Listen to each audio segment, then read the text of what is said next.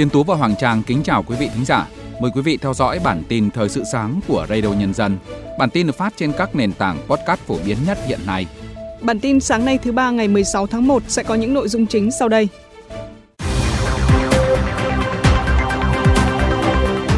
Hôm nay, Thủ tướng và đoàn đại biểu cấp cao Việt Nam lên đường tham dự diễn đàn kinh tế thế giới tại Davos. Phần đấu đến năm 2025, 45% lực lượng lao động tham gia bảo hiểm xã hội. Hôm nay sẽ xét xử 100 bị cáo tấn công trụ sở Ủy ban Nhân dân hai xã ở Đắk Lắk. Phái đoàn chính phủ Triều Tiên thăm Nga. Sau đây là nội dung chi tiết. Hôm nay 16 tháng 1, Thủ tướng Phạm Minh Chính và phu nhân cùng đoàn đại biểu cấp cao Việt Nam sẽ tham dự hội nghị thường niên lần thứ 54 của Diễn đàn Kinh tế Thế giới tại Davos, Thụy Sĩ. Sau khi kết thúc tham dự hội nghị Diễn đàn Kinh tế Thế giới tại Davos, Thủ tướng Phạm Minh Chính, phu nhân và đoàn sẽ thăm chính thức Hungary theo lời mời của Thủ tướng Hungary Viktor Orbán. Sau đó, Thủ tướng sẽ thăm Rumani. Đây là hoạt động trao đổi đoàn ở cấp Thủ tướng Chính phủ đầu tiên giữa nước ta và Rumani trong vòng 5 năm Phó Thủ tướng Chính phủ Lê Minh Khái đã ký quyết định phê duyệt chiến lược phát triển ngành bảo hiểm xã hội Việt Nam đến năm 2030 nhằm phát triển ngành bảo hiểm xã hội Việt Nam theo hướng chuyên nghiệp, hiện đại, hoạt động hiệu lực, hiệu quả, thực hiện tốt các chế độ chính sách bảo hiểm xã hội, bảo hiểm thất nghiệp, bảo hiểm y tế cho người lao động và nhân dân. Trong đó, mục tiêu của chiến lược đến năm 2025 đạt khoảng 45% lực lượng lao động trong độ tuổi tham gia bảo hiểm xã hội, có khoảng 55% số lượng sau độ tuổi nghỉ hưu được hưởng lương hưu, bảo hiểm xã hội hàng tháng và trợ cấp hưu trí xã hội, khoảng 35% lực lượng lao động trong độ tuổi tham gia bảo hiểm thất nghiệp, trên 95% dân số tham gia bảo hiểm y tế. Tổng Liên đoàn Lao động Việt Nam cho biết, từ nay đến 24 giờ ngày 7 tháng 2, người lao động có thể tham gia chương trình chợ Tết Công đoàn 2024 được tổ chức qua các sàn thương mại điện tử như Tiki, Shopee. Chợ Tết Công đoàn 2024 sẽ bán hàng hóa thiết yếu với giá ưu đãi, kèm mã, voucher giảm giá. Dự kiến có tất cả trên 200.000 voucher mua hàng dành cho người lao động có hoàn cảnh khó khăn trên các sàn thương mại điện tử, giá trị 300.000 đồng một voucher. Hôm nay ngày 16 tháng 1, Tòa án Nhân dân tỉnh Đắk Lắk sẽ đưa ra xét xử lưu động 100 bị cáo trong vụ tấn công trụ sở Ủy ban Nhân dân hai xã ở Đắk Lắk dạng sáng ngày 11 tháng 6 năm 2023. Quá trình điều tra cho thấy, gần 100 người bịt mặt mang theo nhiều vũ khí, chia làm hai tốp tấn công trụ sở Ủy ban Nhân dân hai xã, làm 4 công an tử vong và làm bị thương hai công an khác. Các cơ quan tố tụng đã khởi tố, truy tố và thông báo đưa ra xét xử 100 bị cáo, trong đó có 53 bị cáo phạm tội khủng bố nhằm chống chính quyền nhân dân, 39 bị cáo bị xét xử tội khủng bố, một bị cáo phạm tội tổ chức cho người khác xuất nhập cảnh trái phép, một bị cáo phạm tội che giấu tội phạm, có 6 bị cáo bị xét xử vắng mặt về tội khủng bố nhằm chống chính quyền nhân dân do đang lẩn trốn. Ủy ban nhân dân quận Tây Hồ vừa đề xuất Ủy ban nhân dân thành phố Hà Nội tiến hành dự án cải tạo nâng cấp hạ tầng kỹ thuật và bảo vệ môi trường khu vực Hồ Tây. Theo đó, tổng mức đầu tư để nạo vét bùn cải tạo môi trường Hồ Tây khoảng 2.000 tỷ đồng, xây dựng các bến thủy nội địa trên Hồ Tây cần khoảng 1.600 tỷ đồng và đài phun nước hệ thống hạ tầng kỹ thuật chung quanh Hồ Tây khoảng 600 tỷ đồng. Tổng kinh phí cho 3 hạng mục là 4.200 tỷ đồng. Sở Kế hoạch và Đầu tư Thành phố Hồ Chí Minh vừa trình Ủy ban nhân dân thành phố báo cáo thẩm định điều chỉnh báo cáo nghiên cứu khả thi dự án đoạn 3 đường vành đai 2. Dự án này có chiều dài 2,7 km, công trình khởi công vào năm 2017 nhưng tạm dừng giữa năm 2020 tới nay. Khi tạm ngưng, khối lượng thi công dự án đạt khoảng 44%, với nhiều vướng mắc còn tồn tại. Vì vậy, Sở Kế hoạch và Đầu tư kiến nghị lùi thời gian hoàn thành 2,7 km vành đai 2 thành phố Hồ Chí Minh tới năm 2026. Mặc dù nền kinh tế Việt Nam phải đối mặt với nhiều thách thức, nhưng suốt thời gian qua, bất động sản công nghiệp vẫn đạt được những kết quả tích cực, bất chấp khó khăn để duy trì vị trí dẫn đầu trên thị trường bất động sản. Theo dự báo của CBRE, trong 3 năm tới, giá thuê đất công nghiệp dự kiến tăng ở biên độ từ 3 đến 9%, trong đó tại khu vực miền Bắc sẽ dao động trong khoảng từ 5 đến 9% một năm, còn ở miền Nam là từ 3 đến 7%. Tiếp theo là các thông tin thời sự quốc tế. Hãng thông tấn Trung ương Triều Tiên KCNA đưa tin, một phái đoàn chính phủ Triều Tiên do Bộ trưởng Ngoại giao Cho Song Hui dẫn đầu đã đến Moscow ngày 14 tháng 1 trong chuyến thăm chính thức Liên bang Nga. Trong khi đó, hãng thông tấn TASS của Nga dẫn các nguồn tin trước đó cho biết Bộ trưởng Ngoại giao Cho Song Hui sẽ thăm Nga từ ngày 15 đến ngày 17 tháng 1 theo lời mời của người đồng cấp nước chủ nhà Sergei Lavrov Trước đó, hồi tháng 10 năm 2023, Ngoại trưởng Sergei Lavrov đã có chuyến thăm Bình Nhưỡng nhân dịp kỷ niệm 75 năm thiết lập quan hệ ngoại giao giữa Nga và Triều Tiên. Nhà lãnh đạo Triều Tiên Kim Jong-un đã tiếp ông Lavrov trong chuyến thăm này. Ngày 15 tháng 1, hãng thông tấn Trung ương Triều Tiên KCNA tuyên bố nước này đã phóng thử thành công tên lửa đạn đạo tầm trung sử dụng nhiên liệu rắn. Tuy nhiên, ngay sau vụ phóng tên lửa, hôm 14 tháng 1, các đặc phái viên hạt nhân của Mỹ, Hàn Quốc và Nhật Bản đã lên tiếng chỉ trích Triều Tiên, cho rằng đây là hành động khiêu khích và là nguyên nhân sâu xa gây bất ổn trong khu vực. Vụ phóng của Triều Tiên diễn ra cùng ngày, Ngoại trưởng nước này Cho Son Hui rời Bình Nhưỡng lên đường thăm Nga. Theo hãng tin RIA Novosti, Nga đã trở thành nước xuất khẩu urani chính sang Mỹ vào tháng 11 năm 2023, lần đầu tiên kể từ tháng 5 cùng năm. Tổng cộng, trong 11 tháng đầu năm ngoái, Nga đã bán cho Mỹ lượng urani trị giá hơn 1 tỷ đô la Mỹ, cao nhất kể từ cùng kỳ năm 2010. Trước đó, có thông tin cho rằng Mỹ đang xem xét khả năng từ bỏ việc nhập khẩu urani đã làm giàu từ Nga. Tuy nhiên, các chuyên gia Mỹ chỉ ra rằng bước đi như vậy có thể ảnh hưởng nghiêm trọng đến kế hoạch của nước này nhằm xây dựng các lò phản ứng riêng.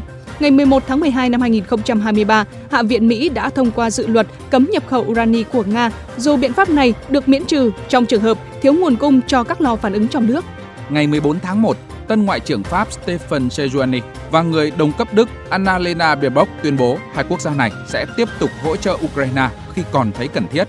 Trước đó, ngày 13 tháng 1, Ngoại trưởng Pháp Sejourni đã hội kiến Tổng thống Ukraine Volodymyr Zelensky tại Kiev trong chuyến thăm chính thức nước ngoài đầu tiên của ông đồng thời cam kết Paris sẽ duy trì hỗ trợ Ukraine. Trong bài phát biểu tối cùng ngày, ông Zelensky cho biết hai bên đã thảo luận về nhu cầu phòng thủ của Ukraine, bao gồm việc sản xuất chung máy bay không người lái, pháo binh và tăng cường hơn nữa khả năng phòng không. Tròn 2 tuần kể từ khi trận động đất lớn tại tỉnh Ishikawa, Nhật Bản xảy ra, đến nay số người chết vẫn tăng. Công tác cứu hộ cứu nạn khắc phục hậu quả vẫn đang được khẩn trương tiến hành nhằm sớm ổn định cuộc sống của người dân. Theo số liệu thống kê mới nhất đến 14 giờ chiều qua ngày 15 tháng 1, đã có tổng số 222 người thiệt mạng, 22 người vẫn chưa biết thông tin còn sống hay đã mất.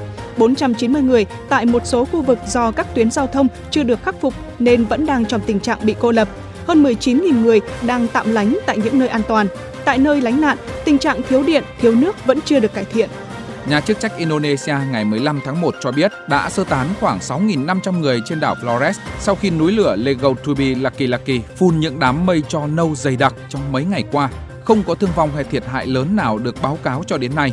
Chính quyền kêu gọi cộng đồng địa phương cũng như du khách không đi vào phạm vi bán kính 4 km chung quanh khu vực phun trào và cảnh báo khả năng dung nham lạnh từ đỉnh núi chảy tràn vào thượng nguồn của các dòng sông trong trường hợp có mưa lớn.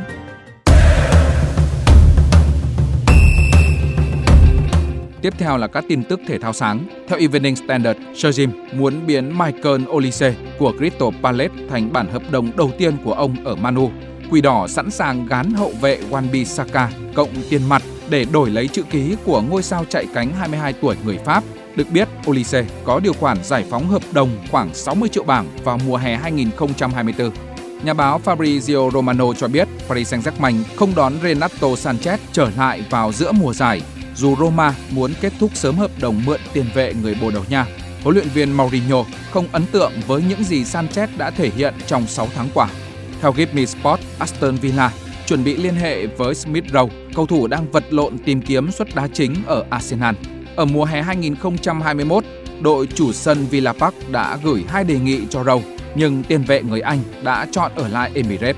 Theo Mirror, trước sự quan tâm của Arsenal, Manu và Chelsea Everton sẵn sàng nhả Amadou Onana trong tháng 1, nhưng đội bóng vùng Merseyside muốn thu về khoảng 60 triệu bảng cho tiền vệ 22 tuổi.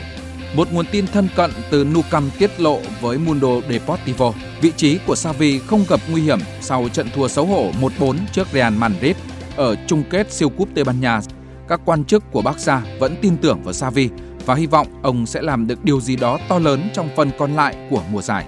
Manu đã gọi Alvaro Fernandez trở lại trước thời hạn hợp đồng cho mượn ở Granada. Tuy nhiên, theo Manchester Evening News, Quỷ Đỏ không giữ hậu vệ 20 tuổi mà đẩy sang cho Benfica mượn đến hết mùa. Đội bóng Bồ Đào Nha có tùy chọn mua đứt Fernandez vào mùa hè. Giữa bộn bề công việc Giữa những áp lực của cuộc sống Đôi khi chúng ta bỏ lỡ những dòng thông tin hữu ích trong ngày Hãy để Radio Nhân dân giúp bạn tiếp cận với những thông tin để mỗi phút chúng ta không bỏ qua bất cứ một thông tin quý giá nào. Bật Radio Nhân dân vào mỗi buổi sáng và chiều trên các nền tảng số hiện đại nhất để cập nhật những tin tức chính xác và hữu ích. Radio, Radio Nhân, dân, đồng, đồng hành cùng bạn, dù bạn ở đâu. Phần cuối bản tin sáng nay là thông tin về tình hình thời tiết. Xin mời biên tập viên Hoàng Trang. Cảm ơn biên tập viên Tiến Tú. Thưa quý thính giả, đêm qua các tỉnh miền Bắc tiếp tục có mưa nhỏ, mưa phùn và sương mù dài rác. Dự báo trong ngày hôm nay, Bắc Bộ sẽ chia ra thành hai vùng thời tiết với các tỉnh vùng núi sẽ có mưa bất ổn định là mưa rào rải rác, cục bộ có mưa vừa và rông. Trong khi đó, với khu vực Trung Du và Đồng bằng Bắc Bộ sẽ là tình trạng mưa nhỏ, mưa phùn kèm theo sương mù.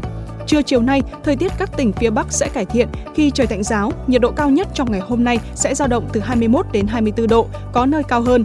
Đối với các tỉnh miền Trung, ở cả một dọc từ Thanh Hóa trở vào đến Quảng Ngãi đều duy trì tình trạng mây nhiều. Ở khu vực Thanh Hóa, Nghệ An hay tỉnh Hà Tĩnh còn có mưa, mưa nhỏ cộng sương mù. Trong ngày hôm nay, ở phần phía bắc của miền Trung, mây nhiều cả ngày, trời hầu như không nắng, nền nhiệt cao nhất trong ngày hôm nay duy trì trong khoảng từ 23 đến 24 độ. Còn ở các tỉnh thành phố từ Quảng Bình đến Thừa Thiên Huế, trời nắng sau 10 giờ sáng. Nền nhiệt trong ngày hôm nay cao từ 25 đến 27 độ. Đối với các tỉnh thành phố ở khu vực Đà Nẵng trở vào đến Bình Thuận, trời nắng sớm hơn nhưng không mạnh. Mức nhiệt trong ngày hôm nay cao từ 28 đến 31 độ. Ở Tây Nguyên và Nam Bộ đón ngày mới với thời tiết tạnh giáo, một số nơi đã có nắng xuất hiện. Dự báo trong ngày hôm nay, cả Tây Nguyên và Nam Bộ đều duy trì nắng cả ngày, nhưng cường độ nắng thì không mạnh. Vì thế, mức nhiệt cao nhất trong ngày hôm nay ở khu vực Tây Nguyên vẫn trong ngưỡng từ 28 đến 31 độ, còn ở Nam Bộ nóng hơn với mức nhiệt từ 31 đến 34 độ. Những thông tin thời tiết vừa rồi đã kết thúc bản tin thời sự sáng của Radio Nhân dân. Kính chào tạm biệt và hẹn gặp lại trong các bản tin tiếp theo.